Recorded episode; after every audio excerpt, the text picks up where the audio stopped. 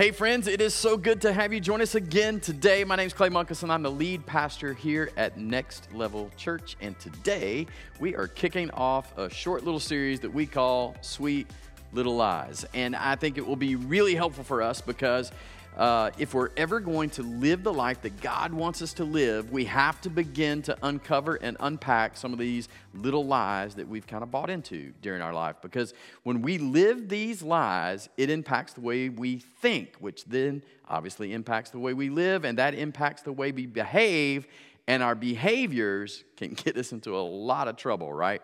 And so today, it's Father's Day, and I know there are a lot of men out there who struggle with this first little lie that we're going to look at in the series. But I also know that it's not just men who struggle with this, there are plenty of women who struggle with this tiny little lie as well. This lie, it can start off at any age, and no one is immune to it. And sadly, social media can be like throwing gas on a fire for this. It's caused relationships to crumble, and it's caused people's health to suffer, and many other devastating consequences. And that sweet little lie that we're going to start this series off is this just a little more will make me happy. Just, just a little more will make me happy.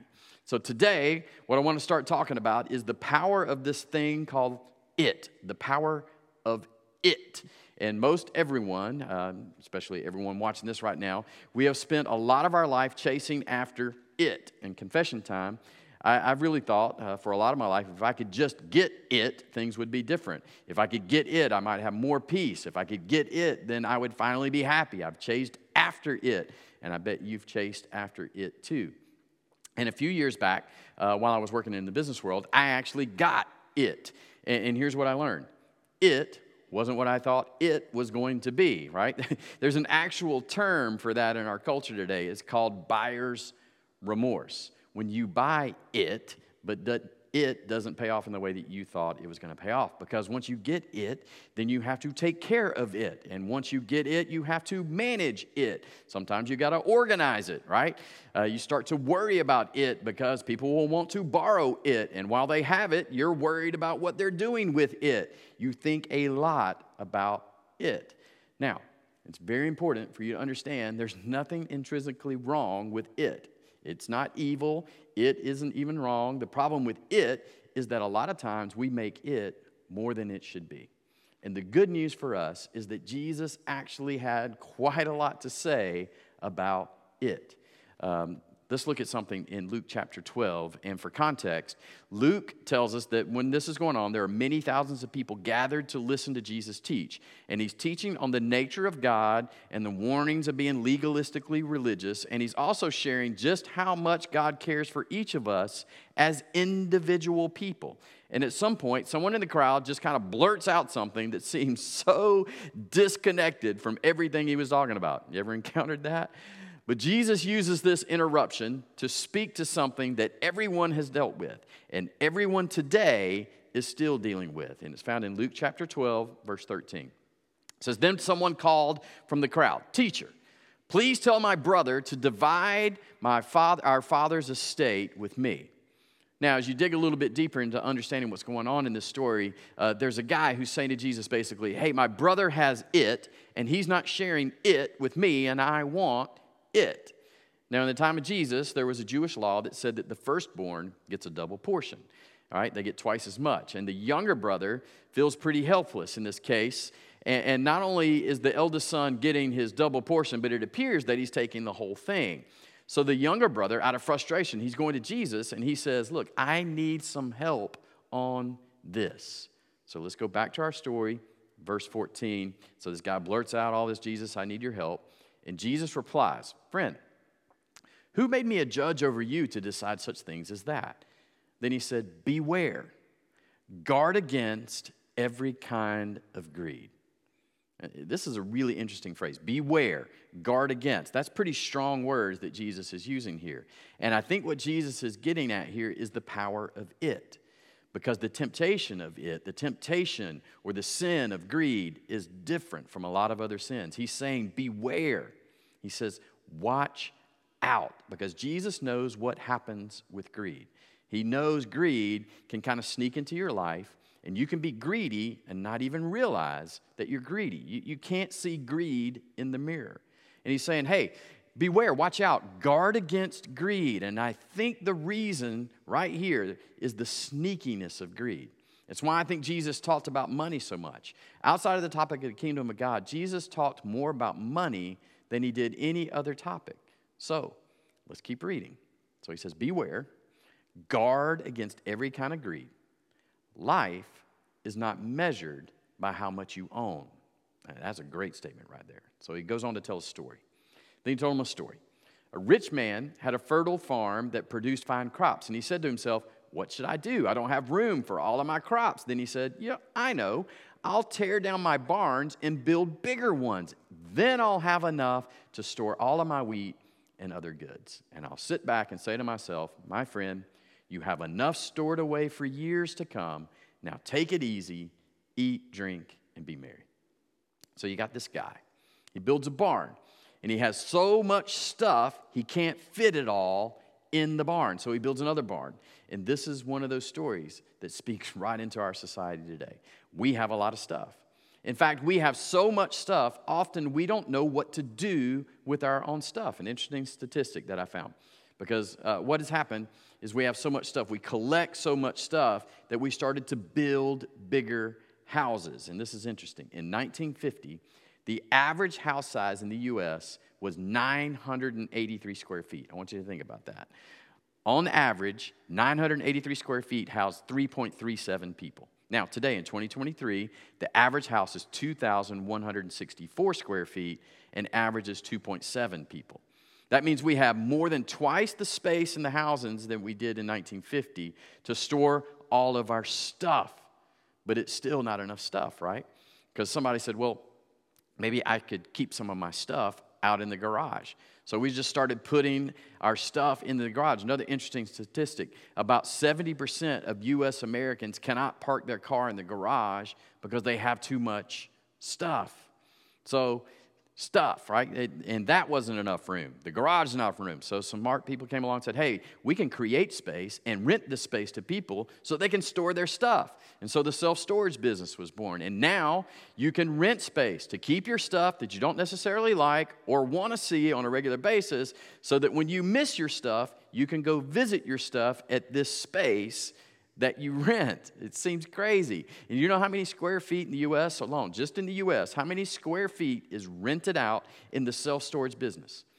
2.04 billion square feet. Let, let, me show you how big that is. This is a map of Charlotte right here, and I mapped it out.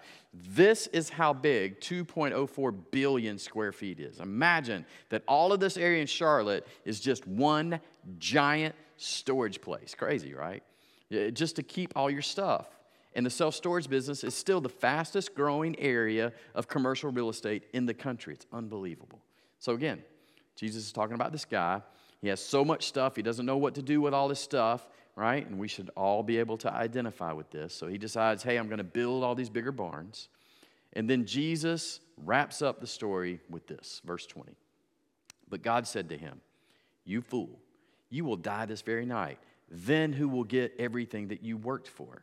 Yes, a person is a fool to store up earthly wealth but not have a rich relationship with God. Now, is the point of the story that Jesus is telling that you shouldn't have it? Is the point of the story that you shouldn't have nice stuff or that you shouldn't want nice stuff? No, that's not the point of the story. When you go all the way back to creation, part of being a human being is that we have stuff, right? Think about it. When God puts Adam in the garden, he gives him some stuff. There's animals, there's a garden. He's supposed to cultivate the stuff, he's supposed to multiply the stuff. This is even before Eve. Now, Adam discovered that the, that stuff, it, wasn't enough. And so Eve comes into the picture. And God tells him, hey, you're designed for community. Having it, having stuff by yourself isn't enough. The need you have is the need in the context of community. But it wasn't that having it was wrong. In fact, the eighth commandment says, do not steal. It doesn't say you shouldn't have stuff. It says you can have stuff, you just can't take other people's stuff, right? That's the point. Part of being a human being is having stuff. And the point of this parable is not that you shouldn't have nice stuff. What Jesus is trying to get to is the bottom of several different lies that you and I have bought into when it comes to chasing after things. And so I want to spend the rest of our time kind of unpacking what some of those lies are, and then I'm going to get to some positive things as we get to the bottom of all of this. And the lie number one that I want to look at is this more of it will give me more security. All right. In 1 Timothy, Paul is writing to his younger colleague Timothy, who's over the church in Ephesus, and he says this in 1 Timothy 6 17. Teach those who are rich in this world. Now, question who's rich? We've talked a lot about this, but I feel like I always need to remind us. It is a great reminder. We are rich. All of us are rich. Remember, if you have a car, you're in the top 6% of wealth in the world. If you own a house, you're in the top 3% of wealth in the world. Many of you watching me right now, whether you're online or here in person, you're in the top 1% of wealth in the world. When he says, teach those who are rich in this world, let's be honest, this is us. What does he want us to know? What is he teaching us? All right, so it says, teach them not to be proud and not to, and here's the word, trust, it says, not to trust in their money, which is so unreliable. Their trust should be in God, who richly gives us all we need for our enjoyment. He's talking to the early church, and, and there are people who are sold out for Jesus. They've been through more persecution than most of us will ever go through, and yet what Paul is warning them is hey, be careful there's still this tendency over time for you to begin to lean into your stuff, lean into it, because you begin to think about more of it and you think it can provide you some kind of hope. He says, whatever you do, don't put your trust in it. Put your trust in God because it just isn't going to do it for you, all right? So he says, don't put your trust and hope in it. You ever had this conversation? I mean, Joey and I have had this conversation numerous times in our marriage, kind of maybe embarrassingly a number of times, where, where we're making X amount of dollars. And we say to ourselves, oh, if we could just make this amount over here, then everything would be so much less stressful, right? If we made this amount of money, we wouldn't stress over all those bills and over all that stuff. And then guess what happens? Well, at some point in our life, we start making that same amount of money. Did it resolve all of the issues? No, none of them. What, what, so, what he is saying here is listen, Paul is saying, don't lean into it. Don't start to think this stuff can give you something it can't give you. Lie number two more of it will give me more peace and happiness. If I just had more, then I'll be happy, I'll have peace. There is zero correlation between money and peace. Zero. Ecclesiastes, the writer there, says this in 5, chapter 5, verse 10. Whoever loves money never has enough. Whoever loves wealth is never satisfied with their income. It's true, right? There are a few things that we worry about more than we worry about money. We, worry about not having enough money, and then we worry about how we can obtain more money. And once we obtain it, we worry about how we're going to manage it, and how we're going to spend it, and how we're going to save it, and how we're going to protect it, right? Then we start thinking, well, what, um, to help me keep from worrying about having money, to stop worrying, I'm just going to get more money. And then we get more money. And then what do we think about? Well, getting more money. And it's just this vicious cycle that we get on. And when Jesus says, hey, it's better to give than it is to receive, well, guess what? He really meant that. He really did. It wasn't like some cute phrase that he came up with to be stuck on Christmas cards, right? When he said, it's better to give than to receive, he meant it. And what he's saying there is listen, you will like your life a whole lot more if you'll spend more time thinking about how you can give instead of spending more time thinking about how you can get, right? The more you think and strategize about how you can give, the more happiness, the more peace that you begin to experience. So that's the second lie. third lie more of it will make me more generous. I know a lot of us have bought into this one right here. I think this is one of the greatest illusions that is out there about money. We think the only reason that we're not generous is because things are just kind of tight right now. And we dream and we fantasize about, man, if I won the lottery, well, I would just bless a lot of people.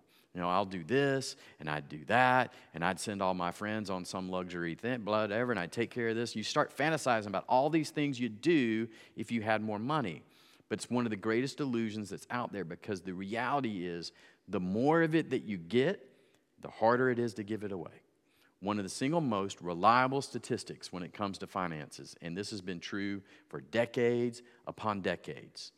Lower income people give a higher percentage of their income away than people with more wealth. Why? Because the more you get, the harder it is to give it away. Don't fool yourself. If you're not generous with $21,000, you will not be generous with $41,000. And if you're not generous with $41,000, what in the world makes you think you're going to be generous when you have $141,000, $241,000?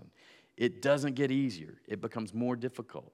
If you can't be generous with what you have now, chances are you'll not be generous with more. Now, all of that is kind of admittedly the dark side of what happens when you look into it giving you something that it can't give you. But there really can be a glorious side to having it. So let's kind of turn the page and let's look at that. Because there was a community 2,000 years ago that changed the world because of what they did with it. The book of Acts tells us all about the early church and what they were doing. And in Acts chapter 4 gives us incredible insight into the spirit of generosity that this community had. So, verse 32, it says this All the believers were united in heart and mind, and they felt that what they owned was not their own. So, they shared everything they had. The apostles testified powerfully to the resurrection of the Lord Jesus, and God's blessing was upon them all. There was no needy people among them because those who owned land or houses would sell them and bring the money to the apostles to give to those in need. Now, that story just is kind of crazy. That's crazy generosity they had. There were no needy people among them. And, and to me, that's amazing. Now, behind that amazing testimony of the early church is something called a habit. They had developed a habit of generosity. Uh, one of the best books that, that I've read in, in, a long time is a book called The Power of Habit. And in it, Charles Duhigg talks about something called a keystone habit. And he says a keystone habit is different from every other habit. And this is what he defines as a keystone habit it's a habit that sets off a chain reaction of other habits right? So this habit starts other habits. One of the examples he gives of a keystone habit uh, is a, a, habit you can change, is kind of the habit uh, in the area of physical health. The keystone habit that is interesting to me was journaling what food you eat. And what he said is people who journaled every single thing they ate for three weeks discovered that journaling about your food was, in fact, a keystone habit because it started to affect other habits in their life. People who were just journaling what they were eating, then they started to plan their menus differently. They started to obviously eat differently. They started to exercise more, which was never even the goal in the study. It was just kind of this natural overflow, again, of a keystone habit, how it impacted all these other habits. And I bring that up because I think what is going on in the book of Acts, what we're seeing in this insight, is a keystone habit in the life of the early church. As they developed this unprecedented generosity, not only did it impact what they gave, but as the keystone habit of generosity was practiced, it impacted all other things in their life.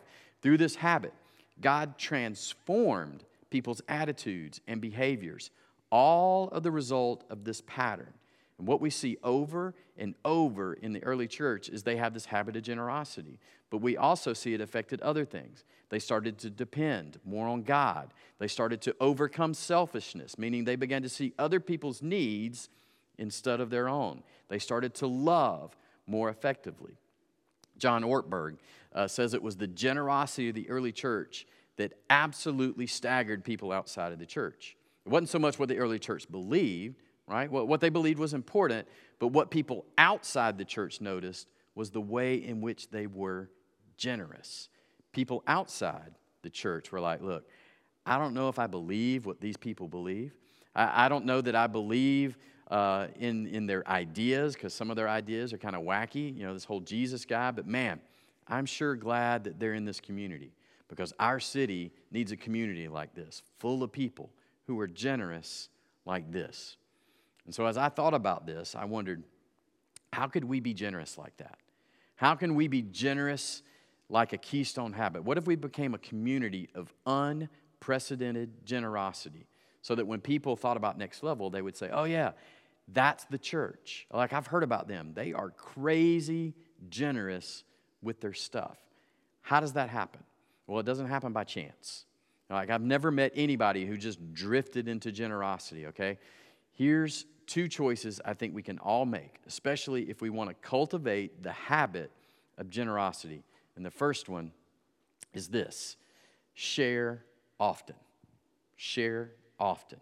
All right, here's a great question. I want everyone tomorrow morning when they wake up and every day this next week, all right, I want you to begin your day with this question What can I share today? As you wake up, hey, maybe in a prayer, God, what can I share today? That simple. And just see what happens. See where God kind of goes with that. What can I share today, God? I mean, how's it going to be? Uh, maybe somebody needs a car and you share your car for a day or a week, right? And the whole week long, you're just thinking, wow, I, I am so blessed. I even had a car that I could share. Or, or maybe it's meals.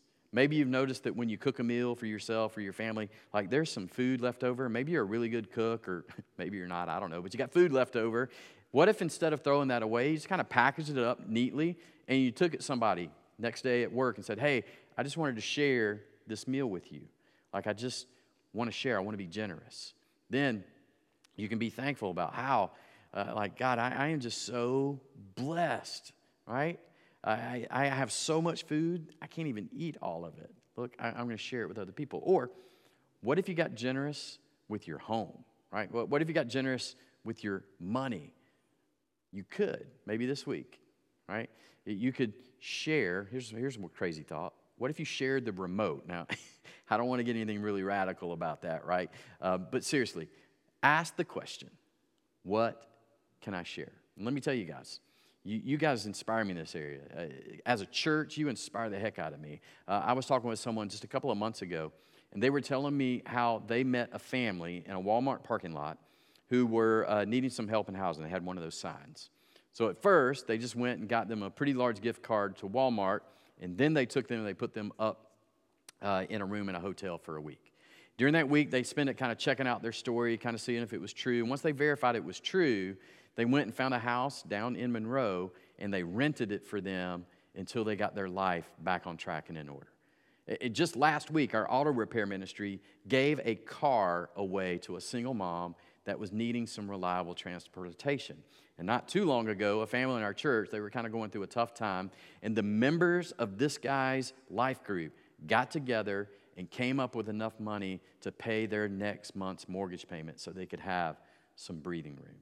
We've had people give up their cars, let people stay in their rental homes, buy entire Christmases for families. You guys are absolutely inspiring to the degree that we share our stuff. It's the, to that degree that I think God will continue to use us in this community. So share often. Ask that question What can I share today? Second thing, give regularly. Give regularly. 1 Corinthians 16, 2 says, On the first day of each week, you should set aside a portion of the money that you've earned. Don't wait until I get there and then try to collect it all at once. Uh, what's happening there in the early church is they're kind of teaching this idea of regular generosity. They're teaching the concept of percentage giving. If you grew up in the church, you probably remember hearing words like tithe, and people would talk about 10%. Like it's, it's often preached in this very heavy, legalistic kind of way. And uh, I, I, don't think uh, this is a you got to do this kind of thing. I think when it comes to giving, it's a you get to do this, right? You, you guys know that I'm not a hardcore on this whole idea of 10%, but I do think you need to pick a percentage and give that percentage on a regular basis. And if you're in a situation for some reason and you can't give 10%, then give 2%, give 5%, give 6%, but pick a percentage and give it on a regular basis. And the reason that I say that is because the Bible teaches percentage giving, and giving is vital. Because again, it's this idea nobody drifts into generosity. If you want generosity to become a keystone habit in your life, you can't wait to feel generous to be generous, right? If you'll learn to share often, if you'll learn to give regularly, become a percentage giver, God will use you in very powerful ways. And let me ask what, what if God used you like He did the people in the early church? What if you could experience the things that you read about in the book of Acts? God is already doing that through a group of people here at Next Level. And every week you get to hear some of those stories as Doug stands on the stage or I stand on the stage and tell you about what God is doing through our giving. And God could be doing those same things through you. Just like it happened 2,000 years ago, it can happen again for you today. And all that has to happen is for you to realize, just like they did, that it really isn't ours. It is His. All of it. Yes, all of it is His, which means all of it is a gift. Hey, let me pray for you. Heavenly Father, thank you so much for this day. Thank you uh, for the incredible reminder of how we've been created to have it. You've wired us in such a way that we like to manage it and we like to cultivate it, and there's nothing wrong with stuff. There's nothing wrong with having stuff, but you've also reminded us today that there is this capacity inside each and every one of us to start to look to that stuff and to ask it to give us something that it can't offer us. And God, if we're honest today, whether it be somebody watching online or somebody right here in our Matthews campus, the reality is for every one of us, we have this tendency to want to start to look to our stuff to define our purpose, define our identity. We start to think that if we could just get more of it, we'd have more peace, more happiness. And yet you remind us today in your word that nothing could be different, right? That it's truly better to give than it is to receive that we will find peace and happiness and purpose in our life when we begin to spend more time focusing on how we can give it away instead of focusing on how we can get more of it. God, I pray that we continue to be a generous church. I pray that when people think about Next Level Church, that they think about this unprecedented generosity. They may not uh, agree with everything we believe, but they'll be thankful that there's a church, that there is a community like this in their city.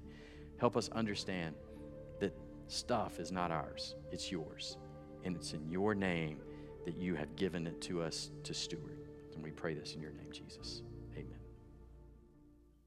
Well, hey, friends, thanks for joining us today. If you think today's message might be valuable to someone you know, would you mind sharing this video?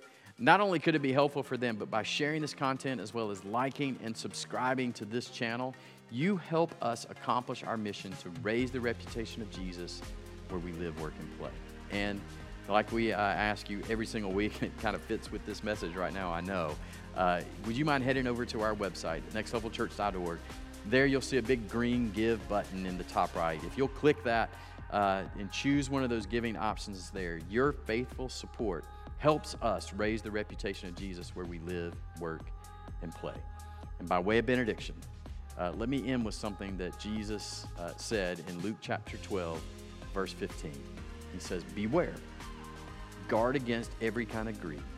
Life is not measured by how much you own. May you recognize that everything you have is a gift from God. Everything is His, and life is not measured by how, and life is measured by how generous you are with what He has given. Hey guys, next week we're going to continue in our series, uh, Sweet Little Lies. Service starts at 10. I want you to invite someone to join you. We'd love to see you next week at Next Level. Have a blessed week, and I'm praying for you.